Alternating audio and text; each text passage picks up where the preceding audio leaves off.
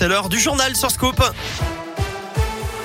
L'actu en Auvergne, c'est avec Colin Cotte. Salut Colin. Salut Eric, salut à tous. À la une aujourd'hui, les suites des incidents hier soir entre Lyon et Marseille à l'OL Stadium pour la 14e journée de Ligue 1. La commission de discipline de la Ligue de foot doit se réunir dans une heure pour décider de premières sanctions.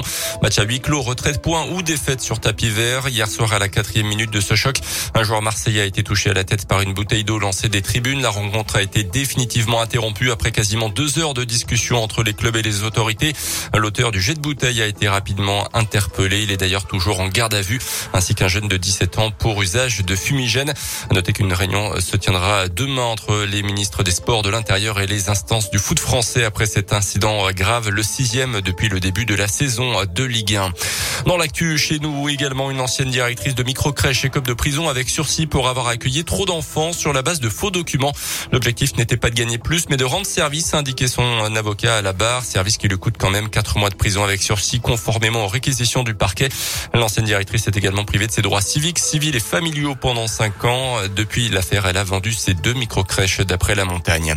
Manger moins et bouger plus pour beaucoup de soigner l'obésité infantile se résume à ça, mais c'est bien plus compliqué. C'est pour cela qu'une équipe de soignants clermontois a créé le programme Proxob, un programme entièrement gratuit réalisé au domicile des familles et qui s'attache à faire prendre de nouvelles habitudes à tous les membres de la famille. Plusieurs ateliers sont prévus autour du sommeil, de la gestion des émotions, mais euh, des moniteurs d'activité physique adaptés interviennent également. Tout commence par un bilan éducatif pour évaluer les envies et les besoins de tous les membres de la famille. Christine Verneret est enseignante en activité physique adaptée qu'est-ce que fait la famille en termes d'activité physique, mais aussi, euh, bah voilà, qu'est-ce qu'elle aime, qu'est-ce qu'elle n'aime pas. Est-ce que au niveau du travail, les parents sont sédentaires? Est-ce qu'ils sont plutôt actifs? Est-ce qu'ils ont des activités à côté? Est-ce que les enfants ont des activités physiques euh, à côté? Est-ce qu'ils sont inscrits en club ou non? On ne va pas être euh, ni dans de la compétition, ni dans de la souffrance. C'est de faire prendre plaisir parce qu'on sait que c'est grâce justement à ce plaisir que l'activité physique pourra être pérennisée.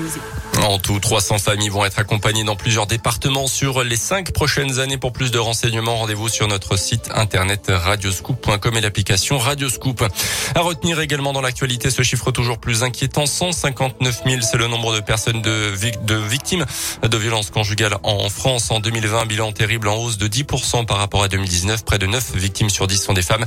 En 2020, 102 femmes avaient été tuées sous les coups de leur conjoint ou ex-conjoint. En bref, les prix des billets de train n'augmenteront pas sur les grandes lignes l'an prochain. C'est ce que dit ce matin le patron de la SNCF. 2,3 millions de Français ont déjà prévu leur billet de train pour les vacances de Noël. Et puis retour au foot côté terrain avec la défaite de Clermont contre Nice hier au Montpied. 2 buts 1 malgré l'ouverture du score. Les Clermontois se sont donc inclinés et sont donc ce matin 18e du classement.